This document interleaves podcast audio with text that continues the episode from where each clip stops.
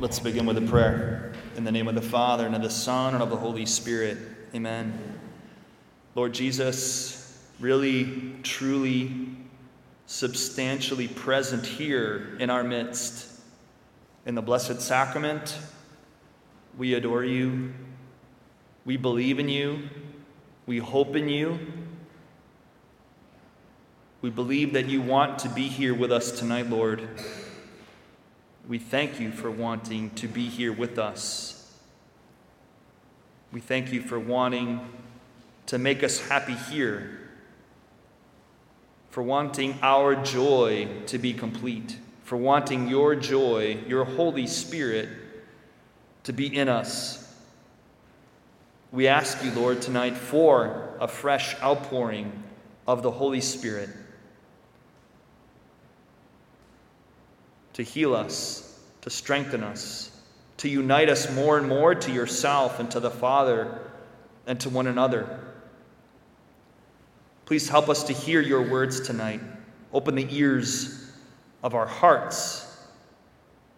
Open the eyes of our hearts. Help us to see your beauty, your goodness, and your truth here in this blessed sacrament and in your word. Mother Mary, we want to crown you the queen of our time together here as we entrust ourselves to your immaculate heart. As we pray together, Hail Mary, full of grace, the Lord is with thee. Blessed art thou among women, and blessed is the fruit of thy womb, Jesus. Holy Mary, Mother of God, pray for us sinners, now and at the hour of our death. Amen. In the name of the Father, and of the Son, and of the Holy Spirit. Amen. So I know it's hard to see for some of you, but we have an image of St. Therese of the child Jesus in front of the ambo here tonight. And in case you didn't know, today is her feast day. And maybe some of you don't yet know the little flower, as she is affectionately known, but you're going to get to know her a little bit here tonight and I would encourage all of you to get to know her better. Because not only was she a saint, but she was even declared a doctor of the church, even though she never took a theology class, at least one in the university. So, a pretty amazing young woman because she died at only 24 years of age after joining the convent as a teenager. So, although she didn't live a very long life, she has had a very big impact on the church. And in the readings for her feast day, we read from the book of the prophet Isaiah. So I'm going to read that to begin here tonight. It's from chapter 66 of the book of the prophet Isaiah. Rejoice with Jerusalem and be glad because of her. All you who love her, exalt, exult with her. All you who were mourning over her. Oh, that you may suck fully of the milk of her comfort, that you may nurse with delight at her abundant breasts. For thus says the Lord Lo, I will spread prosperity over her like a river, and the wealth of the nations like an overflowing torrent. As nurslings, you shall be carried in her arms and fondled in her lap. As a mother comforts her son, so will I comfort you. In Jerusalem, you shall find your comfort. When you see this, your heart shall rejoice, and your bodies flourish like the grass. The Lord's power shall be known to his servants. This was a reading that really touched the heart of Therese, especially the, the part that says, As a mother comforts her son, so will I comfort you. Because in France, she was from France, in France, there was still a lot of Jansenism that was plaguing the church and a lot of Christian Catholic spirituality. And Jansenism focused more on the justice of God and God's wrath, and even more than that, like the wretchedness of human nature. And it was not a very positive or uplifting spirituality, to say the least. And Therese didn't like it at all. And she was always looking for signs and scripture passages that would speak to her more about God's goodness and mercy. And so here the prophet Isaiah is portraying God as a loving mother. And that got Therese excited. One of the things that Therese tried to convey to her sisters was her little way. Her little way. And her little way was all about God's love. It was about doing little things with great love. She was all about spiritual childhood, as she would write about it, becoming a child. And in a minute, I'll read from the gospel for today.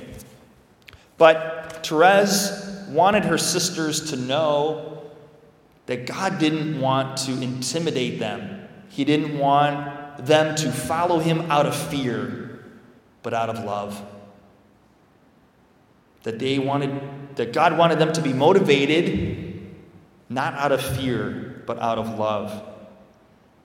And so to become like a child, to become childlike was to have a lot of trust in God just as a little child trusts in his or her parents to take care and to provide for them, so Therese was inspired to have this great trust and this great confidence, this great boldness in her relationship with God. She really sensed that as small as she was, because she wasn't known for having any mystical experiences or visions, there was nothing really extraordinary, so to speak, about her relationship with God. It was simple, it was profound, rooted and grounded in faith, in hope, and in love. But what really set her apart was her great boldness in her relationship with God, asking for great things, wanting great things from God, wanting souls to be saved, wanting to know Him better, wanting to have experiences that, although they weren't extraordinary per se, were profound and personal and touching. And God answered her prayers. God absolutely answered her prayers. And He wants that for all of us. That was her thing too. That she could be, she could, we can all relate to her. She's very relatable. Even though she was a nun and lived in a convent, the fact that she didn't have some of these extraordinary experiences that many saints have had gives us hope. That we too, even in our littleness, in our weakness, can have a great friendship with God that God wants that, that He wants us to ask and to seek and to knock on the door of His heart for whatever we need. Just as a child asks for whatever it needs from its parents. So, in the gospel from today's Mass, we read from the gospel according to Matthew, chapter 18. The disciples approached Jesus and said, who is the greatest in the kingdom of heaven? He called a child over, placed it in their midst, and said, Amen, I say to you, unless you turn and become like children, you will not enter the kingdom of heaven. Whoever humbles himself like this child is the greatest in the kingdom of heaven. So it's not to humble yourself so as to say, I'm wretched, I'm rotten, I'm no good. No. God is not about humiliation, but rather, He's about dependence on Him. He's about trust and confidence in Him, knowing that whatever we do, whatever we have, it comes from Him. And so He just wants us to come to Him, to depend on Him, not in some servile way, but in a childlike way, in a joyful way, in a simple way, but in a confident way. And so we go to God with this spirit, this humble trusting spirit, and He rewards that. He shows Himself to those who approach Him with that kind of faith and simplicity and humility. And so don't humiliate yourself before the Lord, but humble yourself and ask Him to get to know Him better. Ask Him to reveal himself to you as he really is, and he will answer that prayer.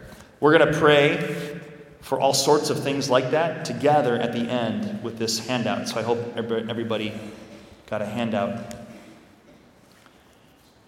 But let me just say a thing, too, about Teresa's own desires. She really felt like God put all these kinds of desires on her heart. And she said, You know, if God put all of these good desires on my heart, then He must want to fulfill them in some way. Desires for Him, desires to have His grace and mercy spread throughout the world, the desire to save souls. And she had great desires. She wanted to be, you know, all things. She really had a hard time deciding what exactly God wanted her to do or what He wanted her to be. Because, in a sense, she felt like she wanted to be a priest and a missionary and a great preacher and a martyr, and, you know, she wanted to do it all. And she was really kind of disturbed. She was distressed. Like, what is it that the Lord wants of me? And she kept searching the scriptures until one day she came to Paul's first letter to the Corinthians, chapters 12 and 13, where Paul's talking about the gifts, the different spiritual gifts. But then he gets down to the, to the foundation of it all faith, hope, and love. And he says, The greatest of these is love. It's the greatest way. We can't go wrong with love. And that really spoke to her heart she realized that if the mystical body of Christ had a heart, that heart was full of love and needed, in a sense, people to fill the mystical body with love. That love then would be pumped out to all of the different members of the mystical body. But without love, that work was useless, it was pointless. So she was going to be love in the heart of the church. And with love, then, she would cover everything. In a sense, she could be everywhere. She could do everything if she loved. And it's not like she did great things in the eyes of the world, but she did little things with great love. And that was sort of the genius of her little way as well. Not only was it about spiritual childhood, but it was about doing small things with great love. And so we can all do that. Mother Teresa really picked up on that as well. She said, In the missionaries of charity, it's not like we do great things, but we do small things with great love. And sometimes we fail to appreciate how important it is to do little things with love. Some people call that purity of intention. Whatever you want to call it, it's important. And it adds great value to everything we do. I was watching a video about a near death experience that this woman had. And while she was watching the review of her life with Jesus, the first time she watched it, she saw all of the things that were really important to her. But then Jesus had her put on this pair of glasses, so she described them. But they helped her to see her life again, but from God's perspective, from His point of view. And she said it looked a lot different. From God's point of view, she was able to see how important all the little things were, all the little acts of love that she did and that she received, that she witnessed. And I think for all of us, that's something that we can take to heart.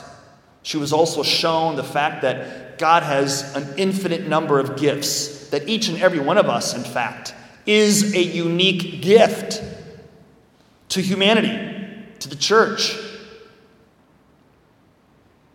I think most of you have heard me say that I like to compare this idea to coffee in a sense. That each and every one of you is a unique blend of truth, goodness, and beauty. So only you can love the way that you love. And God wants to express His love through you in a unique way. that He wants to not only make you happy, but then He wants to make others happy through you in a unique way. So that spiritual childhood has two sides to it. Number one, as we saw in that first reading, God wants to love us, and He wants to make us happy, just as a mother wants to make her child happy. So let's put our faith in that tonight that God wants to make us happy, not necessarily in the, in the way that the world thinks, but from heaven's perspective, from heaven's point of view. God wants to fill us with His joy, with His love, with His divine, unconditional love. And once we get filled up with that, once we have that experience, which God wants all of you to have tonight. We're healed, we're inspired, we're strengthened, we're encouraged to go out and share that love, to spread that good news, to be joyful missionary disciples ourselves. And so that's something we can all do, even in little ways. When we do little things with great love, it has a great impact on the church and in the world. So much so that we'll probably never appreciate it until we get to heaven. And now, Therese, with her little way, with her flowers from heaven, is blessing people all over the world. She knew it, she called it before she died. That she would be very active, more active than ever after she died. Because now people are asking for her favors for her intercession from all over the world. And so we ask her tonight to shower us with flowers, her flowers of grace and mercy and healing. So, whatever you need tonight, be bold. Be bold and ask with faith. And as I said, we're going to ask right now for lots of things that have more to do with the heart than the body. But even if you need a physical healing, I encourage you to ask for that tonight as well. So, the first paragraph that you see explains the dynamic of this prayer. I encourage you to keep praying this on your own. I've been working on this prayer for like four months now. And as I pray with it, because it's one that I wrote, as I pray with it, I add things, I edit things. And so I hope this speaks to your heart tonight. I hope the Lord touches your heart through this prayer tonight and that you take it home and make it your own. Feel free to, to mark it up and to add things or edit things yourself.